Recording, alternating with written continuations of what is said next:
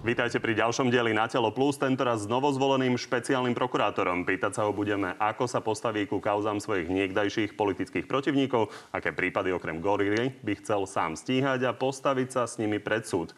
Ale aj na to, koľko čiernych ovcí je podľa neho medzi prokurátormi. Našim hostom je Daniel Lipšic. Dobrý deň, prajem ďakujem za pozvanie. Ako ste oslavovali? Neoslavoval som, pretože podľa mojej mienky nie je až tak čo oslavovať. Ehm, bude to mm, rehola misia. Som rád, že som dostal dôveru parlamentu. Ehm, vážim si to a budem sa snažiť svojou činnosťou získať si dôveru aj kolegov prokurátorov na špeciálnej prokuratúre a širšie v prokuratúre, ale aj verejnosti. K tej reholi sa dostaneme, to ma zaujíma, ale predpokladám, že premiér, minister, minister Krajniak, šéf tajnej služby Pčolinský, to všetko sú vaši blízki známi, tí vám asi gratulovali. Gratulovalo mi veľa ľudí. Dostal som naozaj stovky, e, najmä správ. A, takže áno, gratulovalo mi veľa ľudí. No ale toto sú teda naozaj silní uh, muži dnešnej vlády a možno nielen opozičných voličov, ale aj, aj koaličných niektorých vyrušujú tie pozitívne vzťahy. Takže vy ste povedali, že očakávate, že to bude rehola. Ako si to máme predstaviť? To odstrihnutie sa. Odstrihnutie, odstrihnutie, neviem, či je to správny názov, proste uh, vo svojej funkcii, ak sa stretnem s nejakým politikom, tak len vo svojej kancelárii, pokiaľ budeme riešiť nejakú konkrétnu vec, ktorá teda v zásade patrí do kompetencie, bude to otvorená vec, bude to oficiálne stretnutie. Inak nie. Samozrejme, uh, Milana Krajniaka asi... sa bude Milana Krajniaka, dozvedieť, keď áno, sa stretnete s áno, takýmto politikom? Áno. Milana Krajniaka Eh, budem asi stretávať, bývame v jednom, v jednom vchode, v jednom, na jednom poschodí, ale budú to skôr stretnutia náhodné. No, ľudí by to zaujímalo, pomenovali ste to ako rehola, to znamená, mm. že celý váš spoločenský život idete teda odstrihnúť s týmito pánmi? S týmito ľuďmi áno.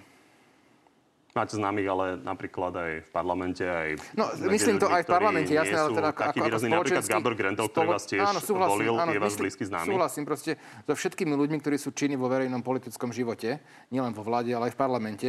Spoločenský život ako taký, pokiaľ je, ide o iný okruh mojich známych alebo rodiny, tak samozrejme, že nie. To znamená, že prerušíte napríklad nejakú SMS-kovú komunikáciu. Nebudete nejakým spôsobom priateľsky komunikovať s tými ľuďmi? Uh, takto. Uh, všetko má nejaké svoje proste rozumné hranice. Nevidím problém si vymeniť SMS-ku na Vianoce, na Veľkú noc, na rodeniny. V tom nevidím problém ani nestrannosti, ani nezávislosti. Ale to je tak ten, ten rámec uh, komunikácie, ktorý je priateľný. A rozumiete asi tým otázkam vzhľadom na to, Rozumiem. že poznáme rôzne oslavy 50 sudcovské návštevy na Rozumiem. zabíjačkách. Ja som v tomto bol vždy pomerne striktný, moje vyjadrenia boli pomerne striktné, aj k tým zabíjačkám, ktoré spomínate, ale aj k iným nadštandardným vzťahom. E, samozrejme, sme malá krajina. Ja som tiež ako advokát pojednával s množstvom sudcov, ktorých som poznal, s ktorými som si aj tykal. To sa na Slovensku, sme boli spolužiakmi. To sa na Slovensku nedá úplne akože odstrániť. Nie sme nejaká veľká krajina. Ale čo sa týka nejakého nadštandardného priateľského kamarátskeho vzťahu, tak ten musí byť počas výkonu funkčného obdobia úplne limitovaný. Aby sme to uzavreli, takže najbližších 7 rokov vás neuvidíme na žiadnej oslave narodení napríklad. Neuvidíte. E, narodení ľudí z, poli- z politického Myslím života, vlastných, tak. Hej, hej, no. Aby ste ma potom nechytili za slovo niekedy. Od ktorého dňa vlastne budete špeciálnym prokurátorom? Od dňa zloženia slúbu svojej mám funkcie a to by malo byť v priebehu najbližších dvoch týždňov. Prečo tak dlho to bude trvať? Neviem, či to je dlho. E, generálny prokurátor bol menovaný, myslím, asi týždeň po, po zvolení. Je to vec samozrejme dohody. Ja som v advokácii, musím sa navrhnúť vyčerpnúť zoznamu advokátov, poslať na všetky súdy a organične v trestnom konaní vlastne e, oznámenie o ukončení zastupovania. Tých prípadov je des, niekoľko desiatok, takže na tom som začal vlastne už dnes pracovať, takže kvôli tomu je ten, je, je ten čas podľa mňa primeraný. Ten sľub budete skladať do rúk Borisa Kolára, predsedu parlamentu s ktorým sa tiež nepoznáte, že od včera. A takto napríklad za vás loboval v 2016 pri pokuse o zostavenie Sulíkovej vlády. Pozrime sa na to. Skutočne neviete prečítať? Však to je skupina organizovaná. Rajecký, Kočner, prepojený ďalej na trnku Kočner a chcú proste, oni, oni potrebujú, aby sa nestal ministrom vnútra Lipšic. To je celé.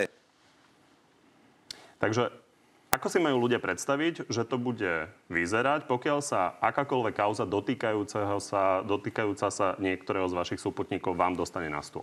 Čo sa vtedy stane? No, e, možno by som predsa len zareagoval na to vystúpenie, lebo spred tých 4-5 rokov 2016. E, terajšieho predsedu parlamentu. No ukázalo sa, že to je pravda, to, čo hovoril. Teraz už vieme množstvo z komunikácie, aj ktorá bola, ktorá, ktorá bola v tréme, aj ktorá bola možno v médiách zverejnená. Komunikácie Mariana Kočnera, Norberta Bedera, Zoroslava Kolára, ďalších bielých golierov a dnes je zrejme, kto im najviac ležal v žalúdku. Dneska to už je v zásade potvrdené. Čiže to je, je jedna rovina. Druhá rovina je vo všeobecnosti, vo veciach, kde e, bude osoba podozrivá alebo obvinená, e, s ktorou ja mám, alebo mal som v minulosti tak nadštandardný vzťah, tak v tej veci nebude môcť ani rozhodovať, ani vykonávať žiadne úkony nadriadeného prokurátora. To si ale rozoberme konkrétnejšie, aby sme potom vedeli si to ano. odkontrolovať. A to znamená, ja nehovorím, že Boris Kolár sa chystá spáchať nejaký trestný čin, ale samozrejme e, má svojich ministrov, má rôznych podriadených, ktorí môžu byť členmi tej strany a tých strán je viac v koalícii. Takže Koho všetkého sa to týka, to vaše vylúčenie? A ako bude vyzerať? E, na to už pomerne je aj e, judikatúra vo vzťahu k vylúčovaniu sudcov, ale teda aj prokurátorov. E, z konania. Pokiaľ ide o naozaj bližší priateľský vzťah, tak v takom prípade by som bol z rozhodovania akéhokoľvek vylúčený. Nebudem teraz samozrejme ja e, reagovať na to, že či v konkrétnom prípade, keď mi dáte nejaké, nejaké meno, áno alebo nie. No, ja budem. Ale napríklad... Vy ste boli napríklad členom poslaneckého klubu Oľano. A poznáte tam množstvo ľudí, takže keď sa to stane niektorému takýto prípad, ktorý by ste prípadne dostali na stôl, niektorému z takýchto ľudí, tak vylúčite kedy, v akom prípade? Ale teraz koho myslíte? Ktoréhokoľvek poslanca Olano? Pokiaľ ho nebudete osobne poznať, tak vtedy sa nevylúčite? Uh, vtedy by som sa asi nevylúčil. Uh, a uh, znovu hovorím, že ten vzťah musí byť bliž, bližší. A samozrejme, kolegovia, ktorí so mnou boli napríklad na ministerstve vnútra, spomínali ste ich, tam ten vzťah bol bližší objektívne, tak v takej veci by som sa musel vylúčiť. No a keď ste sa vylúčili, ako to bude vyzerať? Kto o tom bude rozhodovať? Ako to bude prebiehať? No, e, v prípade, že budem z konania vylúčený a e, napríklad bude nejaké stíhanie prebiehať, kde bude príkladmo o sťažnosti rozhodovať špeciálny prokurátor, tak v takom prípade bude o sťažnosti rozhodovať môj zástupca. A tým bude kto? Tým je v súčasnosti doktor Biro, e, takže v súčasnosti o tom bude rozhodovať on. Plánujete to akokoľvek meniť? To je podľa mňa v tomto okamihu ešte predčasné. Prvý krok, ktorý chcem urobiť, je stretnúť sa s vedením špeciálnej prokuratúry terajším, s prokurátormi samozrejme, že tiež urobiť si nejaký názor na, na, na fungovanie aj jednotlivých prokurátorov a potom by som pristúpil k ďalším krokom. Pred nástupom do funkcie by mi to prišlo nekorektné a už vôbec by neprišlo korektné oznamovať v médiách, aké zmeny chcem urobiť predtým, ako by som si ich prešiel s konkrétnymi prokurátormi. Chápem, že toto asi bude trvať niekoľko týždňov, ale keď sa pozriete napríklad na vašich protikandidátov, ktorých spoznala viac verejnosť aj na základe toho, že ich videli na tom vypočúvaní, napríklad pani Kysel Šanta by zvládli takúto funkciu zástupcu? Určite by ju zvládli, ale znovu by som nerad e, oznamoval svoju predstavu cez médiá ani dotknutým, e, dotknutým kolegom, e, ktorí v súčasnosti sú v karanténe, skoro všetci, takže sa ani nemáme možnosť stretnúť, ale preto aj ten nástup bude od tej, dajme tomu, do dvoch týždňov, aby, aby už pri mojom príchode na úrad špeciálnej prokuratúry bola, bola prokuratúra aj personálne skoro v plnom počte. No a v prípade, že ten prípad teda dostane do rúk váš e, zástupca, to znamená, že mu nebudete, nebudete dávať žiadne pokyny, nič mu k tomu nepoviete? Nielen, že mu k tomu nič nepoviem, ja sa ani na, na nič nebudem pýtať k tej veci. To znamená, ale aj v iných veciach, kde budem mať, alebo mám už teraz konflikt záujmov, tak to je vec a som presvedčený o tom, že ak by som sa ktoréhokoľvek prokurátora špeciálnej prokuratúry prišiel informovať na vec, v ktorej som doposiaľ pôsobil ako advokát jednej zo strán, alebo ako poškodený, lebo aj také veci tam mám, tak by spísal tom úradný záznam, ktorý by bol minimálne v dozorovom spise. A vyzývate ho, aby to... Áno, bolo. samozrejme. Ja si myslím, že veci musia byť transparentné. Teraz som hovoril otázky, ktoré zaznievajú možno z rád opozičných voličov, ale poďme aj na tých koaličných. Robert Fico uh, ide mať uh, tlačovku uh, o chvíľu, kde má napísané, že máte dve úlohy. Chrániť Matovičova spol a pokračovať v represáliách voči opozícii. Čakajú asi niektorí voliči, že pozatýkate a budete súdiť množstvo nominantov bývalej vlády. Čo im na to poviete? Že budeme stíhať všetkých, u ktorých budú dôkazy, že sa dopustili trestnej činnosti. A je to úplne jedno, či to je z koalície, opozície, alebo samozrejme, že mimo politiky A na, samozrejme budem veľmi zdržanlivý a nebudem reagovať na, na, na, vyhlásenia, na vyhlásenia politikov, to nemá zmysel. Chcem ale povedať, už na jeseň vznikla taká, aj vo verejnosti taký dojem, že každý týždeň sa nejaká akcia realizuje pod nejakým zaujímavým názvom, to je teraz už aj biblickým názvom. A príde streda, štvrtok a čakáme, že čo bude, čo bude v správach. Ja by som varoval pred takýmito očakávaniami. Trestné stíhania prídu vtedy, keď na to budú dôkazy. Nie každú stredu, ani každý štvrtok. Trestné stíhanie treba viesť bez hnevu, bez vášne, bez pomsty, na základe konkrétnych dôkazov. To nie sú bratislavské pondelky, kde čakáme každý týždeň nejaké nové divadelné predstavenie. To je príliš vážna vec. A to varujete do budúcnosti, alebo si myslíte, že aj niektoré nie, z týchto stíhaní sa diali na základe nie, toho, nie, že bola objednávka nediali. na to, aby sa ich dialo čo najviac? Nie, nediali sa, nebola tam taká objednávka a chápem, že taká tá kritika, že nejaké stíhanie je vedené s nejakým politickým motívom, je obhajobnou stratégiou, ktorú teda ja komentovať nebudem. Ale som presvedčený o tom, že žiadne stíhanie, ale ani nestíhanie nemôže byť vedené s nejakým politickým cieľom. Ja som bol tri roky trestne stíhaný za vymyslené trestné činy, kde trestnom zemie dávala finančná skupina Penta Marian Kočner. A bolo voči mne vedené trestné stíhanie. Nebolo to nič príjemné, ale pre mňa tá skúsenosť je dôležitá aj preto, že nič také sa v budúcnosti už diať nemôže. A boli mnohí predstavitelia vtedajšej opozície tiež účelovo trestne stíhaní. Takže to je vec, ktorá bola v minulosti a nemôže sa diať v budúcnosti. No, ľudí sa pýta na Roberta Fica, tak pozrime sa na jednu jeho aktuálnu reakciu na kauzu, pri ktorej sa dostal do väzby Jozef Drahel. Tuto je. Čo hovoríte na kauzu Mýtnik? Na čo? Na kauzu Mýtnik. Bude tlačová konferencia, ale neviem, prečo sa mňa na to pýtate. No, Peter Todd vypovedá, že Robert Fico riadil s pánmi Brhelom či Výbohom krajinu z Hiltonu Jureja Širokého, čo pán Fico teda samozrejme odmieta. Ale časť opozičných voličov to považuje teda za jasný dôkaz e, na stíhanie. Čo im poviete? Koaličných voličov. Koaličných. Uh, nepoviem nič. Znovu len to isté poviem, že pokiaľ budú existovať dôkazy, ktoré budú odôvodňovať vznesenie obvinenia komukoľvek v tejto krajine, tak bude vznesené obvinenie. To je všetko. Proste, ale musí to byť vedené naozaj, že bez hnevu, bez vášne, na základe dôkazov. Myslím si, že by bolo z mojej strany nemúdre e, komentovať vyjadrenia politikov. Ostaňme ale v tej právnej rovine, lebo ak majú ľudia pocit, že takéto stretnutia, ak by sa aj udiali, Robert Fico ich odmieta, tak na druhej strane treba im asi otvorene povedať, že to, že sa niekto s niekým stretne, tak to nie je trestné. No to samo, samo o sebe nie je trestné, preto hovorím, že budú vedené trestné stíhania, pokiaľ dôkazná situácia umožní prísť k záveru, že bol spáchaný konkrétny trestný čin. Stretnutie samo o sebe e, trestným činom nie je. Poďme ešte viac k tým výhradám e, opozície, k sérii kauz, ktorých vlastne niekoľko a, a stovka prominentných úradníkov, sudcov sa dostala na základe nich do väzby. A toto hovorí Robert Kaliňák, bývalý minister vnútra. Dneska rozhodujú sudcovia pod tlakom, pod tou práve politickou objednávkou a že nemajú odvahu povedať, že tá väzba je naozaj nezákonná. Proste tá nálada je taká, že urobíte nejaké rozhodnutie proti mediálnej alebo politickej objednávke, tak ste zlinčovaní. Vylúčujete to? Vylúčujem to. E, poznám, neviem, či e, pán Kaliňák e, čítal tie rozhodnutia súdov, myslím aj špecializovaného trestného súdu, aj najvyššieho súdu. Ja som veľkú časť z nich čítal a sú podložené konkrétnymi argumentami, konkrétnymi dôkazmi, kde bola preskúmaná e, dôvodnosť vedenia trestného stíhania, ako aj konkrétny väzobný dôvod. Poviem vám ale konkrétne, aby sme nemuseli odbáčať. Pred asi mesiacom rozhodol Najvyšší súd o prepustení Jaroslava Haščaka z väzby. Ja čakám na odôvodnenie toho uznesenia, pretože si myslím, že rozhodnutie o vzatí do väzby bolo kvalitne zdôvodnené. Dovtedy ho nechcem komentovať, kým si neprečítam rozhodnutie Najvyššieho súdu.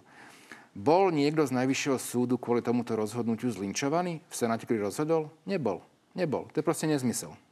Robert Kaliňák eh, hovorí viacero argumentov, ale zastavme sa pri kajúcnikoch, lebo to je slovo, ktoré teraz eh, objavila aj bežná verejnosť. Takže uh, opozícia tvrdí, že mnohé z tých obvidení sú postavené len na tom, že niekto vypovedá, aby sa vyvinil. Ja nemám celkom rád to slovo kajúcnik, lebo ono už samo o sebe je pejoratívne. Podľa mňa je to spolupracujúci obvinený a k tomu poviem možno, že pár argumentov. Poprvé, nejaké formy trestnej činnosti bez spolupracujúcich obvinených nie je možné odhaliť. Napríklad korupciu alebo organizovaný zločin. Pri korupcii nie sú žiadni svetkovia, nie sú tam žiadne kamerové záznamy, nie je tam žiadna DNAčka, žiadne daktyloskopické stopy. Musí o tej korupčnej schéme vypovedať alebo začať ju odhalovať niekto, kto v nej bol zapojený. Inak to proste nejde. To je prvá poznámka. Druhá poznámka je, že vždy musí byť výpoveď toho spolupracujúceho obvineného potvrdzovaná ďalšími dôkazmi. Niekedy nepriamými, niekedy listinnými. To je, to je samozrejme, že vec konkrétneho prípadu. A tretia moja poznámka je táto. A spolupracujúci obvinený je v jeho záujme vypovedať plnú pravdu, lebo ak by sa dostal do rozporu s ďalšími dôkazmi, tak všetky dohodnuté, avizované zvýhodnenia by mu vlastne padli. Čiže je v jeho, jeho vlastnom záujme vypovedať pravdu. My sme zaviedli tento inštitút v roku 2003 v novele trestného poriadku a odtedy sa využil no minimálne v 100 prípadoch. Jediný prípad, ktorý poznám, kde spolupracujúci obvinený evidentne klamal a bol potom aj odstíhaný a odsúdený za krivé obvinenie, bol prípad bývalého krajského prokurátora v pána doktora Mamráka. V žiadnom inom prípade a, nebolo preukázané, že by spolupracujúci obvinený klamal. To znamená, je to veľmi dôležitý inštitút. Treba samozrejme, že vyhodnocovať tú výpoveď, potvrdzovať ju. A chápem aj, že mnohé osoby e, tento inštitút spochybňujú, pretože sa možno obávajú, že v budúcnosti e, môžu nejakým podozreniam vyplývajúcim aj zo spolupráce niektorých obvinených čeliť. Tomu potvrdzovaniu e, tých výpovedí sa chcem ešte dopýtať. Pretože opozícia, keď na tlačovke viackrát povie, že dvaja, traja ľudia, ktorí niečo spáchali, chcú usvedčiť ďalšieho, aby sa vyvinili, tak toto verejnosť počúva. Nemali by, nemali by prokurátori naozaj presvedčiť o tom, že to nie je založené len na pomste niekoho, kto chce, chce si znížiť trest? Ale na akej pomste? To je ten väčšinou problém, že tí spolupracujúci obvinení vo väčšine prípadov sú ľudia, ktorí boli v priateľskom vzťahu v rámci nejakej korupčnej schémy a áno, výmenou za nejaký benefit uh, odhalujú celú tú schému, ale nevyvinujú samých seba. Oni práve naopak inkriminujú samých seba. Oni vypovedajú o tom, nie, že oni počuli, videli, keď niečo sa dialo, ale boli priamo zapojení do nejakej Rozumiem. korupčnej keď transakcie. Keď sa pozrieme napríklad na prieskumy, ktoré hovoria o tom, aká časť verejnosti neverí tomu, že sa dozvie uh, pravdu o uh, samovražde, respektíve o smrti uh, generála Lučanského, tak vidíme, že istá časť verejnosti má nedôveru. Či, majú, či nemajú špeciálni prokurátori urobiť viac, preto aby Súhlasím. presvedčili verejnosť? Súhlasím a určite jednou z mojich, z mojich úloh bude aby špeciálna prokuratúra možno viac a zrozumiteľnejšie komunikovala. Už sa to teraz tiež aj deje, že konkrétni prokurátori nemajú problém s vyjadrením pre médiá po rozhodnutí o väzbe alebo po hlavnom pojednávaní. A je to aj vec určitého vysvetľovania, nemajú problém ukázať svoju tvár, to je tiež veľmi dôležité, lebo nesú zodpovednosť za konkrétnu kauzu. Takže to vidím ako dôležité. Ale rovnako dôležité pre mňa bude, aby som prokurátorov špeciálnej prokuratúry chránil pred útokmi. Či politikov, či oligarchov. Už sa to udialo. A mojou zodpovednosťou bude ich predtým chrániť. Aby mohli robiť nerušene, slobodne svoju robotu. Vy ste včera na telo spomenuli, že spomedzi tých prípadov, kde by ste sa teoreticky mohli vy osobne postaviť e, pred súd a ako špeciálny prokurátor, tak e, by ste vytiahli gorilu. V akej forme? Ako si to máme predstaviť? Ja som, vy ste sa pýtali, že v ktorom prípade z tých závažných e, nemám konflikt zájmov v mnohých, od božích mlynov, cez mýtnika, cez búrku, cez výchricu. Proste áno, mám aj prípady, kde mám konflikt, ale väčšinou samozrejme, že, že, že nie. Čiže vôbec nemám ja e, záujem dozorovať kauzu Gorila. Koniec koncov, pokiaľ viem, potom ako bol e, zadržaný a obvinený Dušan Kováčik. Kauza má nového dozorového prokurátora a nemám dôvod to meniť. Takže žiadny prípad z gorily nemienite Neviem, týmto spôsobom tak, tak ďaleko som sa nedostal, zatiaľ som ešte do funkcie nenastúpil, ale, ale nejdem na špeciálnu prokuratúru, aby ste tomu rozumeli, s nejakým zámerom, že tieto prípady si chcem vybrať. Vôbec nie. Idem tam so zámerom, aby prokurátori mohli slobodne konať, aby boli nezávislejšie, ako sú v súčasnosti, aby nikto nemal pocit, že stojí nad zákonom a aby som aj z titulu svojej funkcie vedel pred neodôvodnenými útokmi, ktoré už boli a ešte prídu, prokurátorov chrániť. Tomu rozumiem. Na druhej strane verejnosť zaujíma, čo teda konkrétne plánujete, keď hovoríte, že chcete byť e, v živom práve Ale bolo by veľmi zlé, keby som ja plánoval konkrétne kauzy. Vôbec to nemám v pláne. Takže momentálne nevidíte takú. Nie, nie, nevidím takú. Ešte sa zastavme pri väzbe. Verejnosť zaujal Juraj Kožuch, ktorý teda vyšiel z väzby po dlhých mesiacoch. Pozrime sa na to. Teraz som vyšiel z väzby viac ako 9 mesiacoch. Nevinný človek bol vo väzbe ja len pre tých, čo nás e, počúvajú na podcaste, vysvetlím, že pán Kožuch vyzerá asi tak o 50 kg e, ľahšie, ale ja sa teda nejdem pýtať na stravovanie vo väzniciach, ale naozaj on tam bol mesiace. Je toto potrebné pri korupčných kauzach? E, závisí od konkrétnej, konkrétnej kauzy. Ja kauzu dobytkár detálne nepoznám, v ktorej bol pán Kožuch stále je obvinený a trestne stíhaný. Ale ak sa pýtate na kolúznu väzbu a prípady, ktoré poznám, ako sú očistec alebo Judáš, tak vám viem povedať, že Dôvody na kolúznu väzbu tam boli dané e, na základe konkrétnych výpovedí, konkrétnych svetkov, ktorí uvádzali, že obvinené osoby ich kontaktovali, zisťovali, čo kto vypovedá, ako bude vypovedať, aby sa vedeli zariadiť. Čiže bolo zistené konkrétne kolúzne konanie. Nie nejaká Jedna hypotetická je, že sa tam niekto úvaha. dostane. Otázka je, koľko tam má stráviť. Uh, Keď majú v Čechách lehotu uh, 3 mesiace. Ale to majú lehotu v prípade, že naozaj nie sú zistené kolúzne aktivity. Ak sú zistené kolúzne aktivity, tak tá lehota ani v Českej republike nie je. Bolo by fajn, keby aj bola informovaná verejnosť naozaj pomerne objektívne, nielen, že sa vyťahne jedno hrozienko a nepovie sa zvyšok. To je prvá poznámka. Druhá poznámka, a tam vidím legitimnú diskusiu, je ani nie ohľadne dĺžky väzby. Tu musí preskúmavať e, súd. E, súdca pre prípravné konanie v rámci prípravného konania, ak je podaná žiadosť a potom e, v rámci súdneho konania príslušný sudca alebo senát. Ale čo je na diskusiu, je podmienky výkonu tej väzby. Možno, že v drobnostiach to je ktoré by sa mohli, mohli e, ani nie, že zmierniť, ale proste stať e, o niečo priateľnejšími. Napríklad v tom, ako dlho trvá odsúhlasovanie jednoduchých telefonátov, alebo proste balíkov, alebo niečo podobné. To by v dnešnej dobe internetu malo byť oveľa promptnejšie. Tomu rozumiem, ale ja sa predsa len vrátim k tej dĺžke. Pán Kožuch teda interpretuje, že nevinný, to je samozrejme jeho interpretácia. Monika Jankovská uvádza, že tie skutočnosti, z ktorých je obvinená, sa stali nejako úplne inak. Vysvetlíme si to na týchto prípadoch, prečo tí ľudia musia byť mesiace vo väzbe, prečo nemôže policia urobiť e, prácu, ktorú má urobiť v priebehu troch mesiacov. Prečo? Uh, Lebo keď získa dôkazy, hej. tak už sa ich nedá ovplyvňovať. Ja nepoznám uh, detálne väzobné rozhodnutia u pani Jankovského pána Kožucha. Takže neviem sa vyjadriť ku konkrétnym prípadom, že či tam boli dané väzobné dôvody a tak dlho, či boli dané alebo neboli. Ale vo všeobecnosti si myslím, že, že súdy pristupujú, to je moja skúsenosť, k rozhodnutiam o väzbách zodpovedne lebo si uvedomujú, že to je ten najzávažnejší zásah do osobnej slobody. Nepoznám súdcu, ktorý by pristupoval k týmto veciam nejako laxne. Že to je jedno, však pár mesiacov vydrží. To proste nie je pravda. Takže samozrejme závisí, niekedy tá väzba stačí, keď trvá niekoľko mesiacov a potom už to riziko kolúzneho konania pominie a niekedy, keď sú zistené konkrétne kolúzne aktivity, veď Marian Kočner bol vo väzbe, e, v kolúznej väzbe možno dva roky. Keď boli zistené kolúzne aktivity, že napríklad písal a vynášali sa motáky, čo bolo zistené, tak tam nebolo o čom. Rozumiem, ale ľudia asi iným spôsobom vnímajú e, veci, keď je niekto obvinený z prípravy vraždy a keď je to Marian korupčné Kočner, konanie. Marian Kočner bol obvinený a bol vo väzbe vo veci falšovania zmeniek.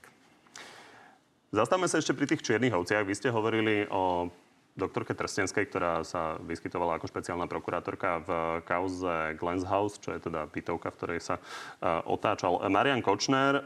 Ešte niekto podľa vás nepatrí na špeciálnu prokuratúru? Nechcem ja verejne e, budúcich kolegov hodnotiť v médiách. Poviem len vo všeobecnosti, že mali sme rozhodnutie Najvyššieho súdu, ktoré kritizovalo veľmi s takým spôsobom priamým, a nie je to časté vidieť v rozhodnutiach Najvyššieho súdu, dozorovú prokurátorku v kauze Búrka, že je v tej veci neaktívna a nevykonáva aktívny dozor. Tak s tým sa samozrejme, že tiež chcem oboznámiť a to inak e, súvisí aj s pani Jankovskou. Koľko je takých, e, koľko je takých prokurátorov, ktorými sa mienite zaoberať? Nemám žiadne, žiadne číslo. Um, je to do 5? To ne, ne, nebudem takto hodnotiť, ale poviem tú druhú vec, že som presvedčený a viem, keďže ich poznám, že absolútna väčšina prokurátorov špeciálnej prokuratúry sú elitní, kvalitní, odborne aj charakterovo prokurátori. Tak to budeme samozrejme všetko sledovať. Ďakujem vám, že ste prišli. Ďakujem za pozvanie. Dnešného Na telo plus je to všetko. Už zajtra o druhej budú naživo na TV novinách odpovedať na vaše otázky o školách a pokutách ministri Gröling a Mikulac. Dovidenia.